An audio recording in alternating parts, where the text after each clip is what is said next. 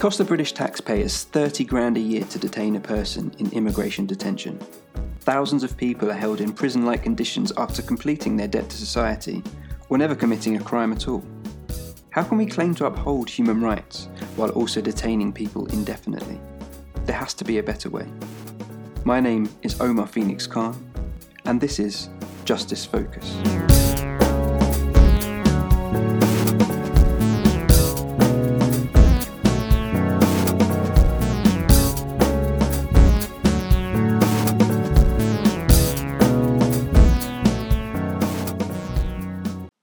Today's guest is Bella Sankey. After gaining her law degree from the University of Cambridge, Bella has worked for several justice and human rights based NGOs. She spent more than eight years as the Director of Policy at Liberty, the National Council for Civil Liberties, and also worked as Deputy Director of Reprieve, an international human rights legal action charity focused on the death penalty, state sponsored assassinations, and other extreme human rights abuses. Today, and since 2018, Bella has been the director of Detention Action, an NGO focused on ending indefinite immigration detention and advocating for more community based alternatives. Bella, welcome to Justice Focus. Thank you. It's good to be here. Thanks for taking the time to speak with me today.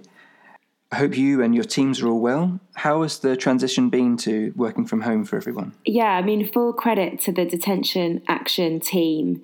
Uh, we're a small team and we do a lot of frontline work supporting people in immigration detention centres. And we have a project working with people um, as an alternative to detention, a community based project supporting people in the community. And so a lot of our work is obviously very person centered mm. and, and, and normally involves a lot of face to face contact. Great, thank you for that. And I definitely want to ask you a little bit more about some of those projects and how you've been able to adjust in light of the pandemic. But before we get to that, Maybe you could tell us a little bit about what we mean by immigration detention and how this is different to detention in criminal justice settings that people are more used to hearing about. Sure, let's start at the beginning. um, so, so immigration detention is civil detention. It's a completely separate system to um, the criminal justice system and uh, detention and imprisonment for criminal justice reasons. Mm-hmm. It's all about enforcing our immigration system. And it is a phenomenon that has really grown, first in the shadows, and I think in recent years more on the radar. Mm. But uh, we've detained people in this country for a long time. Back in the 1990s, we were detaining a few hundred people a year in immigration detention. Mm. Um, but the use of detention has really exploded and really mushroomed um, in the last 20 years. Um, and so we now detain every year around, on average, 25,000 people in immigration detention. Wow the thing that's most staggering about our system and really puts us out of step with other European countries in particular is that we have no time limit mm. on immigration detention. And, and a lot of people are really shocked to hear that actually, because we are the country of Magna Carta and of giving importance to the value of liberty and due process mm. and all of these really fundamental values. And the way that restrictions on liberty work in other spheres, so in the criminal justice sphere, as you mentioned, um, or in, in the mental health sphere, there are safeguards around the use of detention, and there are set out in law, um, you know, hard edge protections that mean people can't be detained indefinitely. Yeah. But in our immigration system, there is none of that. Uh, so there is no time limit on how long someone can be in detention. And we know from our bitter experience that people are routinely detained for exceptionally long periods. Yeah. So days, weeks, months, years. Um, I've actually just had sight of the results of some freedom of information requests that um, one of my colleagues at a partner NGO, Medical Justice, um, put in. And uh, the results of that show that at the end of last year, at the end of 2009, there was someone who had been in detention for over a thousand days in well, immigration detention. Yeah.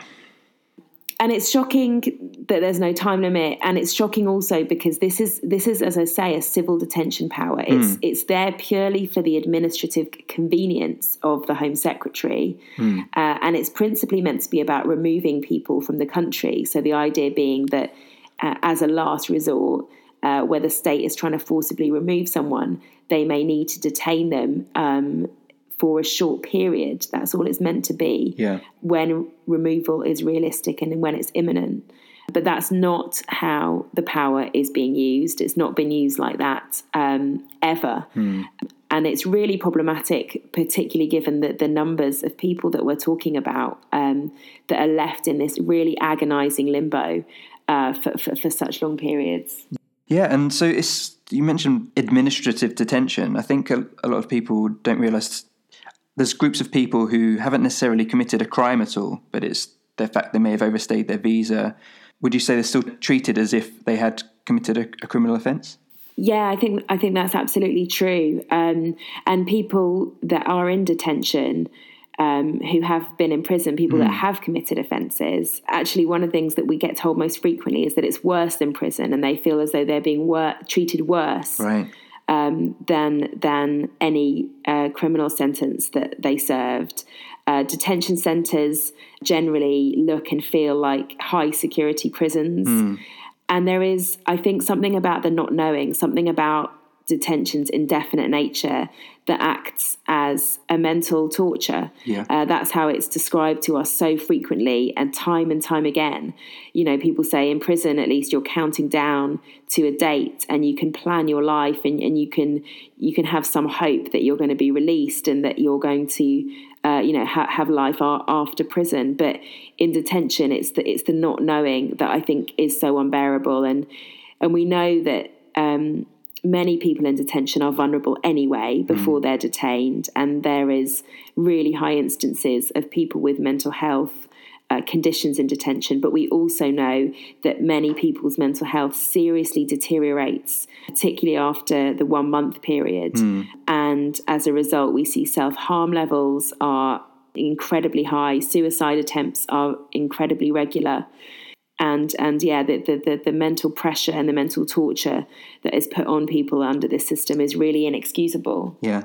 I think the realities of the situation are, are very different to what a lot of people imagine in terms of, you know, if you've completed a prison sentence, people presume that people will then automatically be released. And I know from when I used to work in the prison service at HMP Wormwood Scrubs, there were some people there who had finished their sentence, but for whatever reason, they the government couldn't be sure which country the person was from, and so that person had spent months and months, I think it was over a year, in prison your organisation works both in specific immigration centres, but also then going into prisons where people are held beyond their sentence as well. Is that right? yeah that that's absolutely right and i'm really glad that you've asked about people being held in prisons hmm. because this is one part of detention that is often overlooked, Yeah. um, but it's really important. As you say, at any one time, there are hundreds of people being detained under immigration powers in prisons and held right across the prison estate. Uh, so, so in hundreds of different prisons, uh, there will be people being held under immigration powers. Yeah. And, you know, these people are, I think, served even more poorly than those in immigration detention centres. Uh, there is very little information. People are not given access, you know, regular access to lawyers to try and um, progress their immigration cases or to try and apply for bail. People are incredibly cut off and isolated.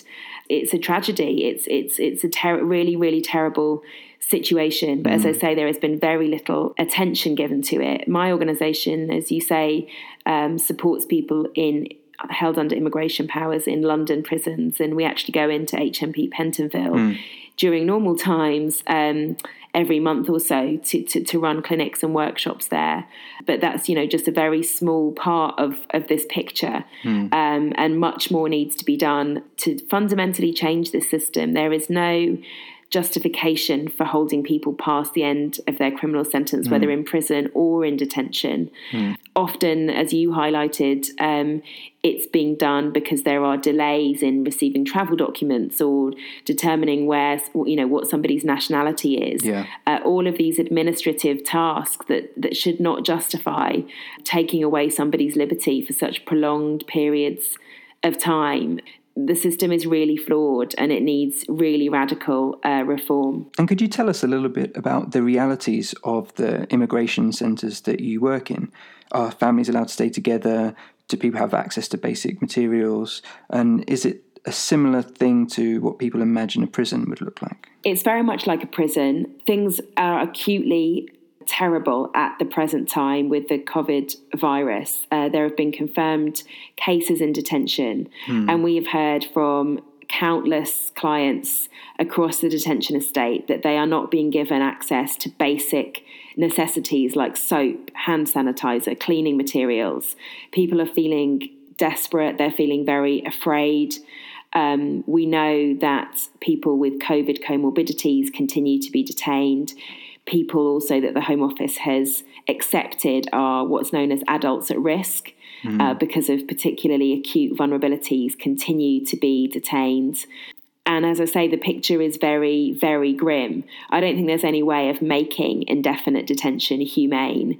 Uh, but at the moment, the government is failing, even in, as I say, those basic uh, necessities and essentials, giving people the, the products and the, and the soap that they need to, you know, follow the government's advice mm. when it hmm. comes to hand washing and, and keeping themselves clean and hygienic. Uh, and there's absolutely no excuse for that. Um, it's a dire situation. Uh, according to the clients that we're speaking to, it's deteriorating because people are feeling in- increasingly frustrated and afraid. Yeah. Um, you asked in particular about the f- situation with families, and the reality is that there is massive sam- family separation as a result of detention policies. Mm. You know, many people in detention have families in the UK. They have British citizen children. Yeah. Lots of them have been in the UK since they were themselves children. To all intents and purposes, um, a large swathe of the people in detention are British and they feel British, mm.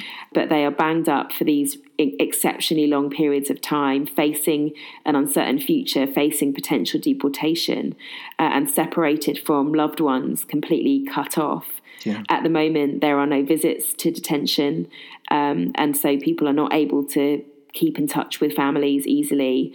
Detainees are meant to have access to phones, but notoriously at a, a large number of the centres, phone signal is incredibly poor, and people really struggle to be able to, to speak to loved ones on the outside world. Um, so, yeah, the, the situation is bleak always, and particularly bleak um, and precarious at the moment for people. Yeah. And I know there are international standards like the Nelson Mandela rules, which talk about access to basic healthcare, access to contact with the outside world, these kind of things. And the government, any government agency, has a duty of care to the people under their care. And so, what what do the government say when reports and organisations like you show so obviously that we as a state are, are failing thousands of people? The government um, traditionally sort of just relies on platitudes. It doesn't engage with the detail of criticism. Uh, it also quite perniciously often seeks to smear those in detention. Uh, so you'll see often government referring to people as um, foreign national foreign national offenders.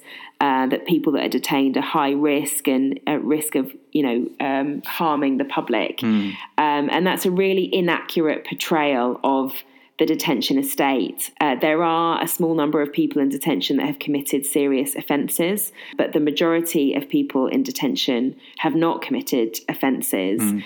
And um, there are a huge number of people that are highly vulnerable um, because they are victims of torture, they are victims of trafficking. Um, there are a huge number of asylum seekers in detention.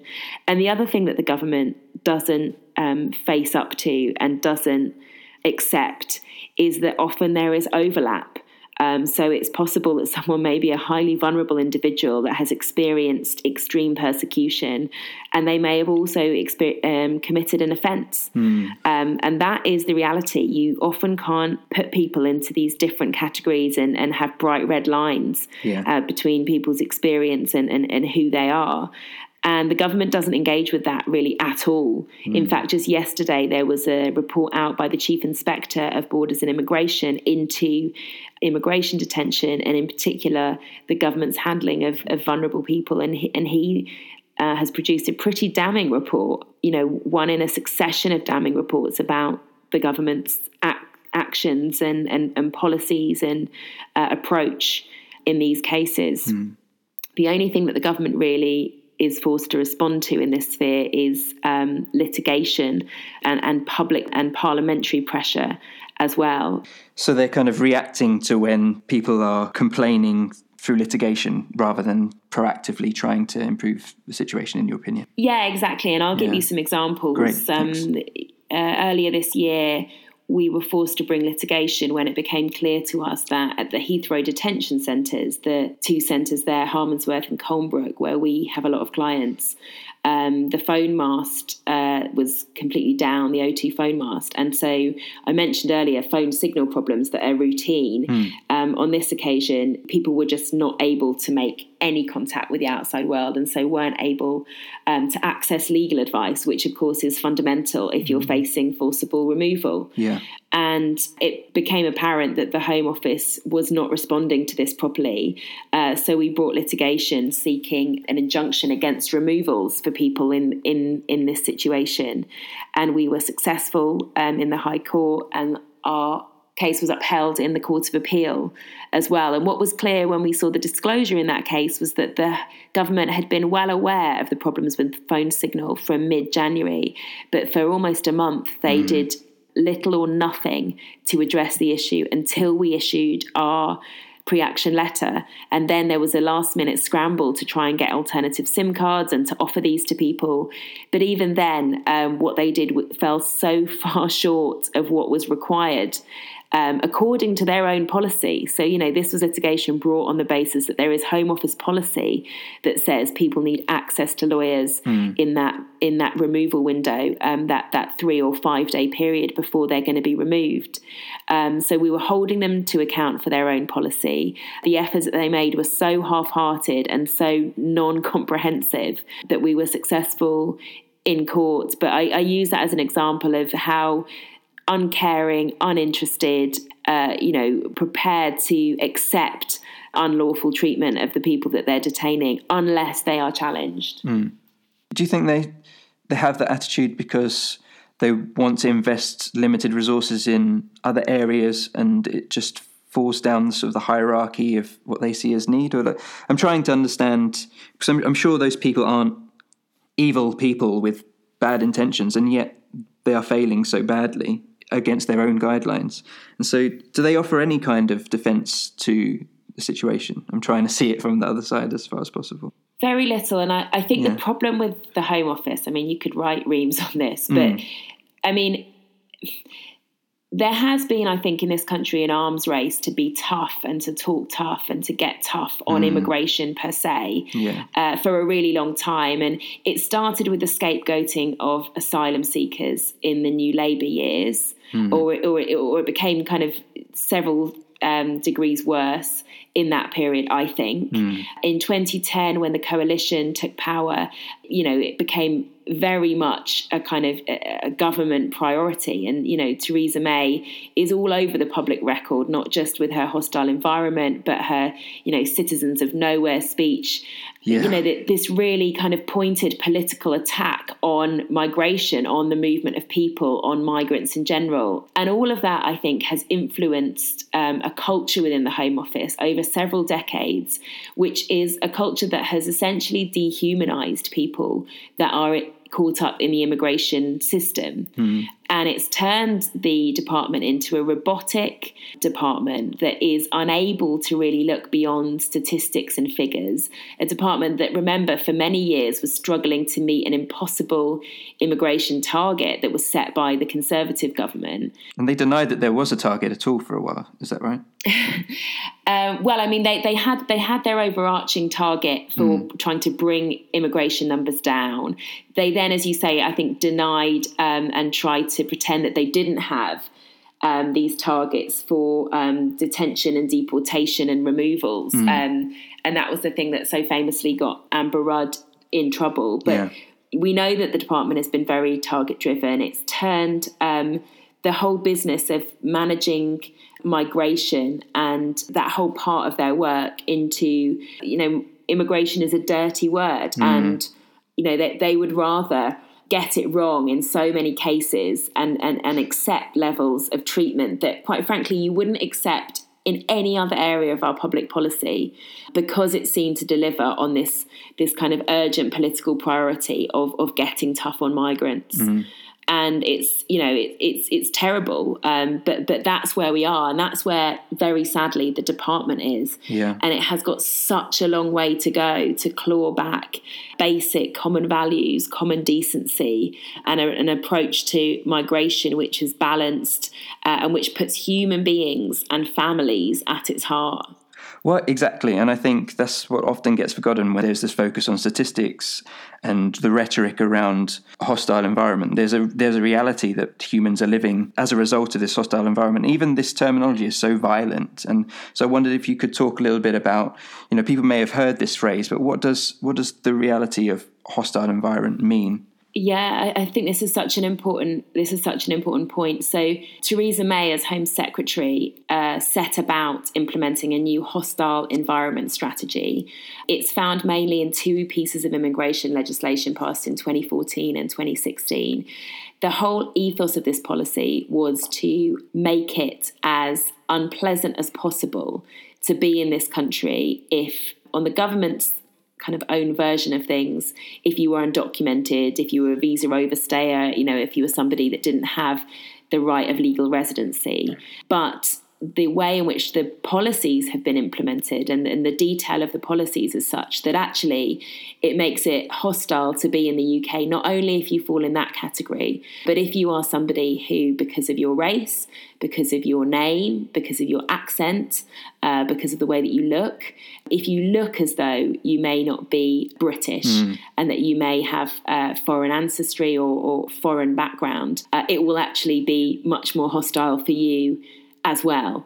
Uh, so immigration control was essentially outsourced and brought in country. So mm. rather than it just being at the border where you're asked for your papers and to show your passport, it's now the case that before you rent a house or a flat, or before you open a bank account, or before you gain seek to gain employment, uh, in all these spheres of, of, of, of public life, you are now asked to demonstrate that you are that you have legal residency these policies have actually been found to racially discriminate, which is completely unsurprising. Uh, myself and others warned at the time when these policies were brought in that that would be their impact. Mm. It has been their impact, and yet this government is entirely unapologetic for that. They don't see that there is anything wrong with implementing policies that entrench racial discrimination. And that is, you know, fundamentally problematic uh, and I think tells you uh, really clearly what, what is wrong with the Home Office and what is wrong with their culture. And can you give us any examples of how that racism is borne out? I think the best example of this is in the right to rent scheme. Uh, so, this is the scheme that says that um, landlords are obliged to check the uh, immigration status of people that they rent property to. Uh, now, landlords are not immigration officials, and our immigration law is incredibly complex. So, the idea that you put an obligation on landlords to make these very complex checks uh, and make decisions about who they, they rent property to on the basis of immigration status means that in practice, um, many landlords um, and, and, and studies have shown that a really high percentage of landlords will opt for the safest option. They will choose to rent to somebody who they feel certain has got status and is and is a British national, right. uh, rather than taking the risk of renting to somebody that isn't. So they're more likely to choose someone called Dave than someone called Omar, for example. Exactly, right. exactly, Omar. You've hit the nail on the head. Hmm. Um, and and this is shown to be discriminatory. The Joint Council for the Welfare of Immigrants, a brilliant campaigning organisation, has brought litigation on this point. And actually, very recently, the Court of Appeal found that the scheme did cause racial discrimination, but they fell short of saying that the scheme was unlawful. And what I found particularly shocking was that Home Office ministers celebrated that judgment they felt that that, that you know the day mm. that judgment was handed down was a good day for the Home Office. Yeah. And so instead of saying, you know, we're very sorry that our policy has caused racial discrimination, um, and we will now you know cancel this policy and and and, and start again uh, they celebrated that and and and they've made clear that the policy is going to be maintained so so, so that's the yeah. that's the hostile environment and i mean one thing i would say is that the hostile environment is alive and well. It still exists. The Windrush scandals showed just how appalling the hostile environment has made it for many black and brown Britons that do have status yeah. and do have the right to be here, but may not have the paperwork to show it. That scandal was absolutely abhorrent. It still has not been resolved. Mm. Um, there are so many thousands of outstanding Windrush cases. The Home Office has made no attempt to proactively contact people that may fall into the Windrush category. Could you just rewind a little bit and explain very briefly about what the Windrush scandal was? Because I'm sure many people have heard of it, but they might not know the details. Yeah, sure. So, um, some investigate some really excellent investigative reporting by the Guardian just over two years ago now broke this out into the open, and this was the fact that thousands of people who had come to the UK um, or even been born in the UK from the generation of people that came from the Commonwealth post war to help the UK rebuild and to work in our public services, in our hospitals and our schools, had never been properly given evidence of their legal rights to be in the UK and their status. And when Theresa May's hostile environment and the, the, the, the, measures that I just mentioned, the right to rent checks, the, the checks on bank accounts, the checks on employment, when all of that came in, what that meant was that this generation of people were suddenly finding themselves being evicted from their homes, being sacked from their jobs, hmm. uh, facing barriers and uh, discrimination at every turn we know that people have died who were caught up in this mess as a result of the stress that they uh, were under. The hostile environment even brings immigration checks into our healthcare system.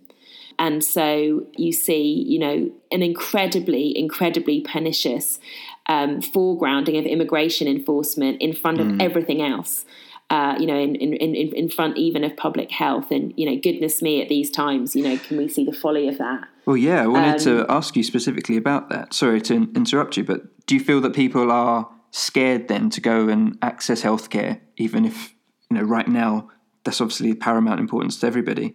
Are people worried that they may have some yes. kind of precarious situation that means that they could be put in prison just for accessing healthcare? Yes, yes, absolutely. Um, the host, as I say, the hostile environment is alive and kicking. The Windrush scandal showed that it could be applied to people that did have the right to be here, hmm. and people were detained and deported wrongly who who did have the right to be here. Uh, we learned only earlier this week that there are still 14 people that were wrongly deported to the Caribbean that the Home Office hasn't managed to get in contact with. And as I say, you know, others have died, other cases have not been properly resolved. Um, that scandal is ongoing. But if that can happen to people that do have the, the right to be in the UK. Imagine how people whose situations may be precarious, people mm. who are victims of trafficking, uh, people that don't know what their immigration status is because of the complexity. Mm. Um, it, imagine how those people feel in the current climate, knowing that the Home Office is still prioritising detention and deportation over public health, mm. um, knowing that um, they are at risk of both of those things if they are found by the authorities, knowing that there are currently no proper firewalls between data sharing between the health service and the police or the health service and immigration control. Uh, so that if you go and present yourself as somebody that's suffering from COVID or any other dangerous virus or condition, you put your um, situation in jeopardy. And, and that is the reality. And mm. it's it's a disaster. You know, Ireland has taken urgent steps to put firewalls in place of, the, of this nature because of COVID. And other European countries have, have taken much more robust measures to ensure that public health is properly the absolute priority of all government departments, including those responsible for immigration control. But our government has not seemed to do that. And so I think it is most certainly exacerbating uh, the COVID crisis that is playing out right now. Yeah, it's such a such a complex situation, and people may be aware of modern day slavery and how people may be uh, trafficked to the UK as victims of slavery and how that's linked sometimes to county lines. People may have heard of county lines drug dealing. Could you say a little bit about how these issues overlap and then people end up in immigration detention? All, they all sound very different things, but I know that they can sort of culminate together to, to make a very complex situation that you work in. I think that's such an important question. Thanks, Omar. Yeah, so one of the populations that we see so much in detention are people that are victims of trafficking and modern day slavery. Mm. And those victims will um, you, you, know, it, it, can take so many different forms. Um, so they are all nationalities. Some of them are recently arrived. Some of them have been in the UK, as I say, since they were very small children. But the thing that they have in common is that they may have a particular vulnerability or they have been preyed upon at a certain point in their life. Hmm. Um, and, and they have been manipulated, they've been coerced, and they have been subjected to, to the cruelest and the most awful treatment. So, imprisonment beatings, assault, um, at, you know, at the sharp end of it. Sometimes it's more a subtle manipulation and coercion, but they are survivors and victims nonetheless. The problem with our system at the moment is that there are so few effective mechanisms for those people being properly identified at an early stage. Mm. Uh, one of the things that often happens is that those individuals will be criminalized because they will have been coerced and manipulated into committing criminal offences, mm. whether it's um, selling drugs in county lines operations, growing cannabis, um, whether it's that they have been forced into sex work or, you know, a whole range of different elements of, of, of the underworld that they can be caught up in. Yeah. But those people will often have been criminalized. If that's the case, and if their immigration status is insecure, then they will be subject to automatic deportation. And that's how they end up in detention. Mm. They can be in detention, as I say, for incredibly long periods of time. And we have so many survivors of, of trafficking and modern day slavery on our books that are not seen as that by the Home Office. They're seen as foreign national offenders, they're seen as dangerous and high risk mm. individuals. And the Home Office will be very slow to properly recognise and release people in that situation. Mm. Uh, and that is just one of the most, you know, appalling facets of, of, of our system as it currently operates. Yeah. And I think that links to sort of the narrative you were talking about before that's been created by certain corners of the media and certain corners of government by demonizing immigration and certain people. And, you know, we had the vans that said, go home. You know, this is, there's this racist trope telling people to go back to where they came from and then the government literally sent vans around saying, "Go home, otherwise." We'll, get you basically. Yeah, that's right. This was another one of Theresa May's flagship policies, mm. shall we say. I think it was in 2013. And go home has been a racist and fascist slogan in the UK for many decades when I was growing up in the 1980s, it was something that the National Front would shout at yeah. black and brown people in the UK. And it was, you know, the, the, the slogan of fascists in the UK.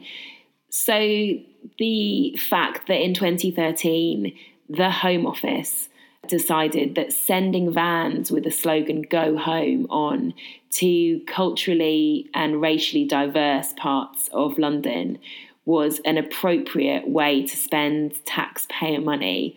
I, I still find that like unbelievably shocking, yeah. um, even from a department that has fallen down so many times in this area. But I think again that is an important thing to to keep in our minds when we're trying to understand what the Home Office is uh, and how flawed it is in its thinking. Mm. That was a really shocking event. The vans were quickly withdrawn following a public backlash, um, but the fact that that got signed off from this department, I think, is very telling. Mm. Yeah. And do you think that speaks to something broader in terms of the very narrow consciousness of government? Uh, I guess a bit of a fancy way of saying it, but I guess what I'm trying to say is is there a dominance of certain class of socioeconomic background or something that wouldn't consider using statements like that to be discriminatory because they have no real experience of that reality? I think that's a generous interpretation. Okay. I'm trying to be um, balanced. yeah, no, and, I, I, think there is something in that. I think, uh, you know, as the Wendy Williams Windrush mm. report um, sort of spelt out, there is a there is a huge lack of basic education and understanding about the UK's colonial legacy, about why we have certain communities in this country, and about mm. the history of our immigration policies yeah. among people that are now charged with enforcing them. Yeah. Um, so I, I, think you're absolutely right, Omar. I, I think there is a lack of a kind of basic knowledge and understanding, and and with that, I'm sure you know groupthink. Um, mm. I think it's also very true to say that at the higher echelons of our political and our legal system, you know, one one race sits in judgment of another, mm. and the same goes for class. But I think what the home what the Home Office and what successive Home Secretaries have done, and I think Theresa May was probably the worst example of this, was actually quite intentional. The hostile environment, I mean, it says what it does on the tin. Mm. um, I think there was a, a, policy there that was intentional.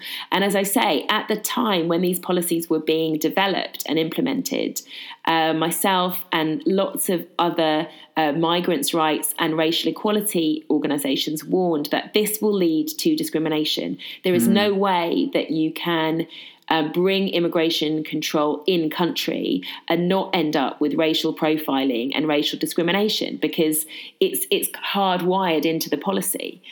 And all of those warnings were ignored and brushed away, and government didn't want to hear it. So I don't think it's enough for them to say, you know, we, we didn't have an understanding of this and we're not culturally aware enough because. Yeah you know the the warnings were there and and I think the other thing to say is you know we mustn't talk about the hostile environment as if it's been and gone it is it is being lived every single day in the yeah. UK the response to Windrush the government has has tried to basically isolate that and say this was a problem of uh, lack of documentation mm. and and we're going to slowly attempt to put that right but they haven't accepted yeah. that the hostile environment policies that triggered that scandal are problematic uh, and as I say you know in response to the Court of Appeal judgment just last week, uh, they are clearly bearing down and doubling down on hostile environment policies, even in the midst of a global pandemic.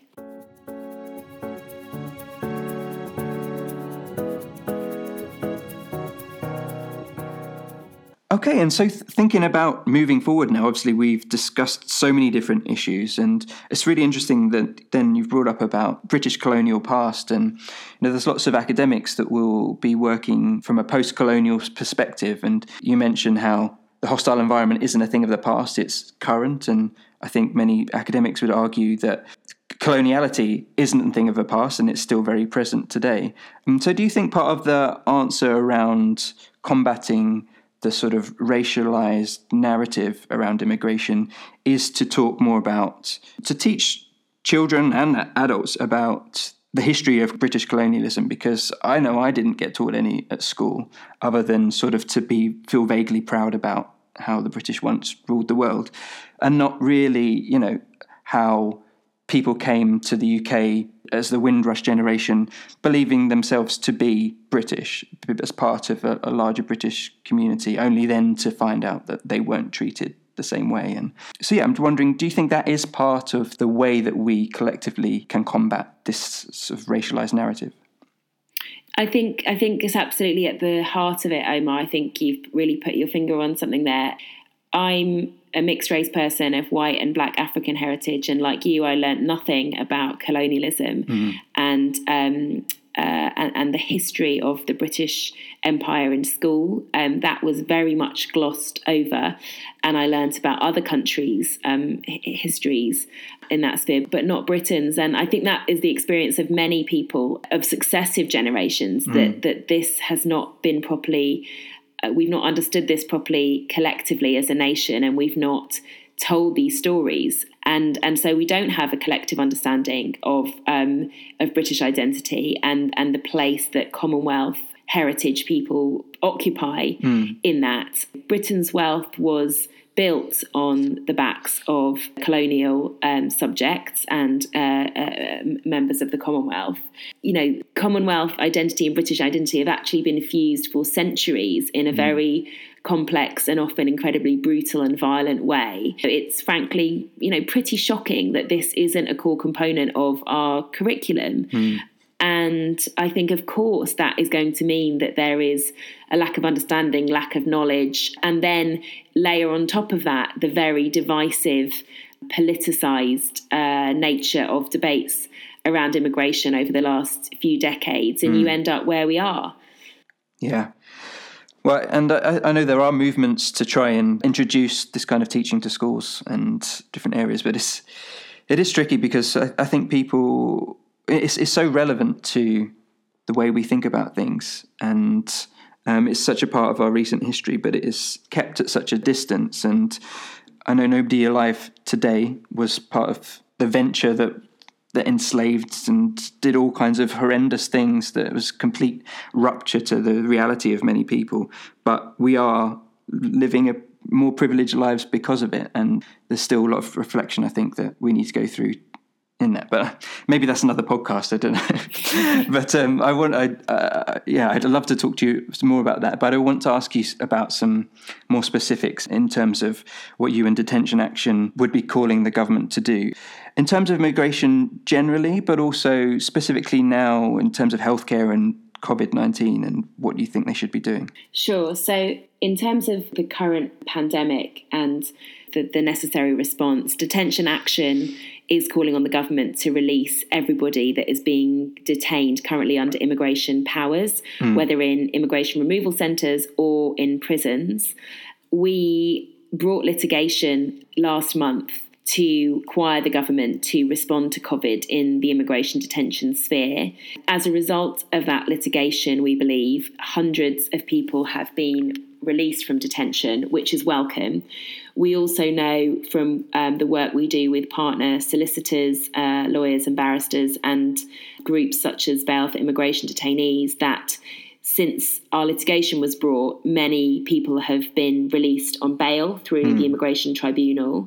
And as part of our uh, an interim hearing that we had last month, the government gave several undertakings in terms of policies that it would implement in light of COVID, mm. um, and that includes reviewing all cases and introducing um, new policies around vulnerability for those who have COVID comorbidities. So some action has been undertaken by government. As I say, mm. that this action was very, very much, we think, in response to our litigation. But the Home Office have not gone far enough. We understand that there are still hundreds of people in detention. Mm. And at a time when global borders have shut and airlines have um, stopped operating, the idea that it's business as usual for deportation and removals is fanciful. Yeah. And so the very real likelihood is that the vast majority of people that are still in detention are being unlawfully detained because the only um, justification for detention uh, when when you're seeking to remove someone from the country is that that removal uh, is going to happen in a reasonable time frame and that mm. is just simply not the case at the moment so the Home Office needs to go further and it needs to do so very quickly.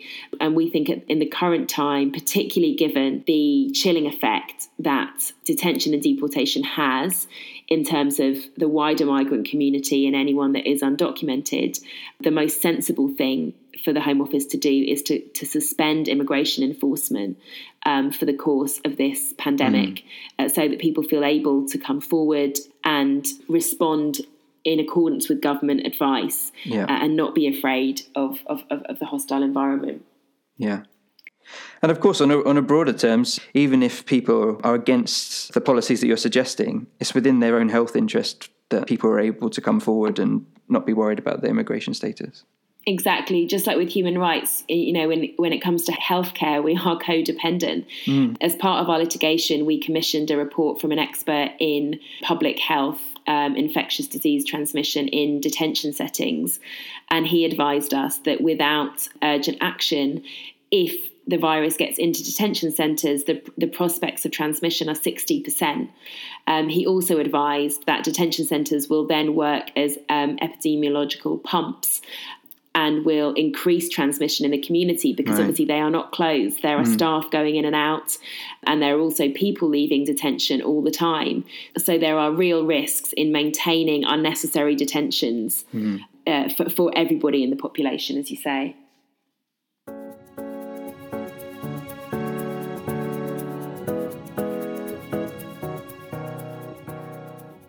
Aside from the pandemic, I know that you also work on alternatives to immigration detention. So instead of doing what the government are currently doing and holding people indefinitely, what kind of alternatives would you be advocating for that they put in place of the policies they use now? Um, yeah, that, thanks for, for, that question. It's a really important one that, again, often gets overlooked. Um, mm. So, um, Detention Ad- Action advocates community based alternatives to detention. Mm. And the whole kind of concept and philosophy of alternatives to detention is really the opposite of the hostile environment. So, it says that in order um, to take a humane approach to uh, migration management, um, what states need to do is put in place supportive policies that enable people that have insecure immigration status or that are just navigating the immigration system mm. to engage with it effectively. And when that happens, not only do you get better outcomes for people and for people's uh, mental health and healthcare and mm. ability to, to, to, live their lives successfully in the community, mm. but you also actually get better outcomes for government because people are more likely to respect and understand decisions that are being made by government if they feel as though they're being given a fair crack at the whip. Mm. So uh, that's the philosophy of alternatives to detention. And the idea is that you take a kind of social work model and provide a sort of person centered approach to uh, individuals that are navigating the system. You um, signpost them, uh, you allow them to access the services that they need to access, you make sure that they mm. have sufficient access to housing and healthcare and food, you allow them to work, you do all of these things, and you mm. crucially ensure that they also have access to immigration advice and that they uh, are able to, uh, yeah, as I say, engage with the system. So, this sort of person centered approach that you're talking about is much more leaning into realizing these are three dimensional human beings that have very different circumstances rather than treating everybody exactly the same exactly i think you've put that so well. Yeah and and responding to people's individual needs. Um, mm. so detention, detention action has been piloting a project like this since 2014 and we've had incredibly positive results. We work particularly with ex offenders who are caught up in the immigration system because the Home Office is, is seeking to deport them. Mm. And we work to ensure that they can live as successfully as possible in the community uh, within the constraints and limitations of their release conditions. Mm. Um, and we support people to access services, to uh, find some sort of balance in, in the way that they're living and some and, and some ability to navigate the system even in very pressing circumstances often our clients can't aren't allowed to work and have various restrictions put on them. Mm. Uh, but we support people to kind of make the adjustment from prison or from detention and also not to reoffend. That's one of the um, objectives of the project as well, um, mm. you know, recognizing the particular client cohort that we work with when the government's reviewer looked at immigration detention for the second time in 2018, he made some really clear recommendations about how the government needs to start investing more in alternatives to detention. Mm. And the government, in response to that, said that it would set up four new pilot projects and it would look at alternatives seriously. Now, one of one of those projects has been set up mm. by an organisation called Action Foundation, and they support women who would otherwise be detained at Yarl's Wood.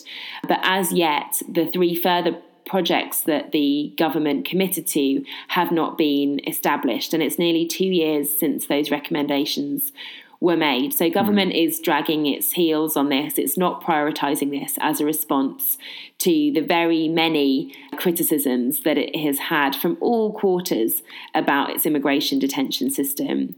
And you know, you see quite you know starkly in the context of this pandemic that um, government would be in a much better place if it had invested in community-based alternatives yeah. to detention sooner.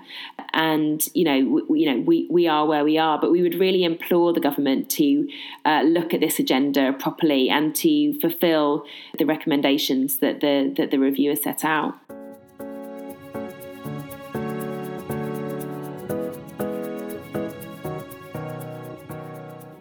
And Bella, I wanted to ask you about sort of collaboration with academics and other people in different sectors because I know as a as a director of an NGO you have to consider all different aspects and you have to get funding from donors and many kind of things. Is there anything that you wish academics understood about your world a bit more so that they could change their work or is there any specific areas of research that you you, you think would help your cause? That's a really good question. Thank you for that. Um, One issue that I think has been really ignored and overlooked and hasn't been properly kind of researched or really brought to public attention is um, this issue of automatic deportation of people who mm. are given a 12 month criminal sentence or longer. Mm. And this is something I've mentioned, I guess, a few times already. But the reason why we're so interested and concerned about it is because such a large number of people in immigration detention fall into this category, roughly around half at any one time. And the policy came in in 2007 in response to a scandal, a kind of administrative scandal that unfolded in the Home Office, that it became clear that they were not, as a matter of routine, considering deportation for mm. people that had committed very serious offences. And I don't think anyone is arguing that the discretion to deport should be taken away. But what we've seen evolve over the last 13 years is that this power, which applies very bluntly and in a very blanket way, uh, whenever anybody who's not a British citizen is given a 12 month sentence, is leading to huge injustice in practice because it is it is essentially a double punishment. Mm. And I, and I think, as many people would understand, it's it's in many ways a much worse punishment, a much more severe punishment, and a much more long lasting punishment yeah. than a 12 month sentence. So it means that for two people that commit the same offence, if one of them doesn't have secure status, irrespective of whether they've actually been in the UK since they were very young, and irrespective of the, the strength of their family connections here, the Home Office will automatically seek their deportation and subject them, as I say, to a, a very long lasting punishment um, that would not be given to, to, to a British citizen. Mm and I think I think the use of this power has been really problematic. We see every day the absolute um, devastation it causes to families. Um, there are now thousands of British citizen children growing up in the UK without a parent as a result of this policy, and I don't think that that issue in particular has been properly explored or researched. Mm. And I don't think the long-lasting impacts and the trauma that this policy causes has been investigated as, as well as it could have been. Yeah, definitely. Uh, it's it's so interesting how people often concentrate obviously on the person going through the detention and the trauma that goes through there, but there is this protracted or the collateral damage where there's pain for other people too, the family of the people involved, the children, and then intergenerational pain that can come of that, that kind of injustice. Okay, so if there's any um, aspiring researchers, academics out there interested in this topic, then then you'd be sending them in that direction to go and look into that. That would be fantastic. Great.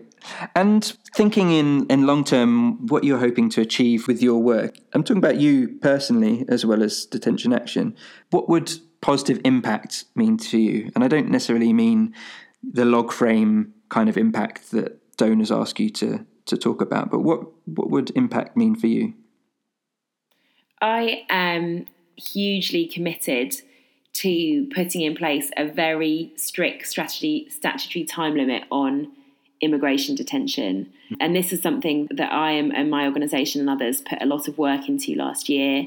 We have drafted an excellent and a robust statutory time limit that would mean not only that people cannot be detained longer than 28 days in detention, but that after only a matter of 96 hours, detentions would need to be reviewed by a judge and that there would need to be really clear criteria for detention. Basically, remove the current huge discretion that Home Office caseworkers have to detain people hmm. indefinitely.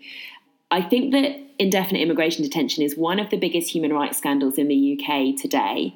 And I think that it harms us as a society. Mm. And I think that it's part of this dehumanization of, of, of migrants, migrant communities, and BAME people in the UK as well and I think until we get that sorted, we are nowhere. And uh, as I say, a, a, huge amount of work was done on this last year. There is enormous cross party support for this time limit amendment. There is huge support from civil society. And last year, the um, amendment was tabled to the 2019 immigration bill um, supported by uh, a large number of Conservative MPs, DUP mm-hmm. MPs, and the front benches of the Labour, SNP, uh, Lib Dem, and Green parties. Mm. Um, so that consensus exists.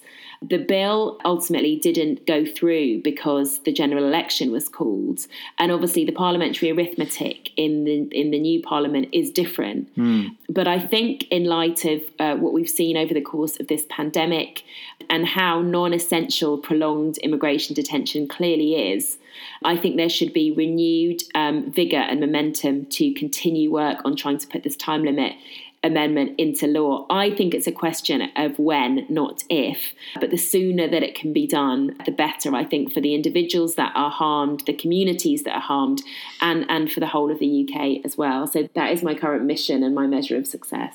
Great. Thank you so much for that. There might be some overlap, but there's a question I always like to end on. Hypothetically, if we could have a room that we could fill with whoever you wanted to fill it with, and you had half an hour to talk about whatever you wanted to talk about, who would you put in that room and what would you be saying to them? Wow. I think that I would put in that room some key political leaders, um, so leaders of our political parties and senior parliamentarians and senior Home Office officials. I would also bring into that room um, Detention Action's clients and um, mm the sister organisation that we work with, Freed Voices, who are experts by experience, people that have experienced immigration detention mm. and now advise on policy reform. And I would seek to have a really frank and informed conversation about the impact of the hostile environment and immigration detention and to try and reach some constructive conclusions and, and outcomes. Great. Thanks so much for that. Bill, I've, I've really enjoyed talking with you today. It's such an interesting topic and such an important work that you're doing. If people listening would like to learn a bit more or they'd like to follow you or Detention Action or would like to volunteer somehow, where should they go? What could they do? Great, thanks for that question, Omar. So please follow and support Detention Action. We are at Detention Action on Twitter. We're on Facebook. We actually have a new jazzy Instagram account as well. Mm-hmm. Um, I'm on Twitter and I often do tweet about our work as well. So please follow me at Bella Sankey. We are always looking for volunteers to assist us with the work that we do with people in detention, uh, both visiting, uh, which obviously at the moment is difficult, but also manning our advice line and, and doing complex casework for clients. So if you're interested in this issue and you want to help, please have a look at our website and have a look at the volunteering opportunities on there. And we are also, uh, I hate to say it, but also looking for donations as well. So our work is only possible because of support of members of the public and of our key donors. So we, we want to get even more ambitious with what we're trying to do for our clients, and, and, and your support in doing that would be much appreciated. Brilliant. Bella, thank you so much for being on Justice Focus today. Thanks, Omar. It's been a real pleasure. Thanks for your questions. Brilliant. Thanks a lot.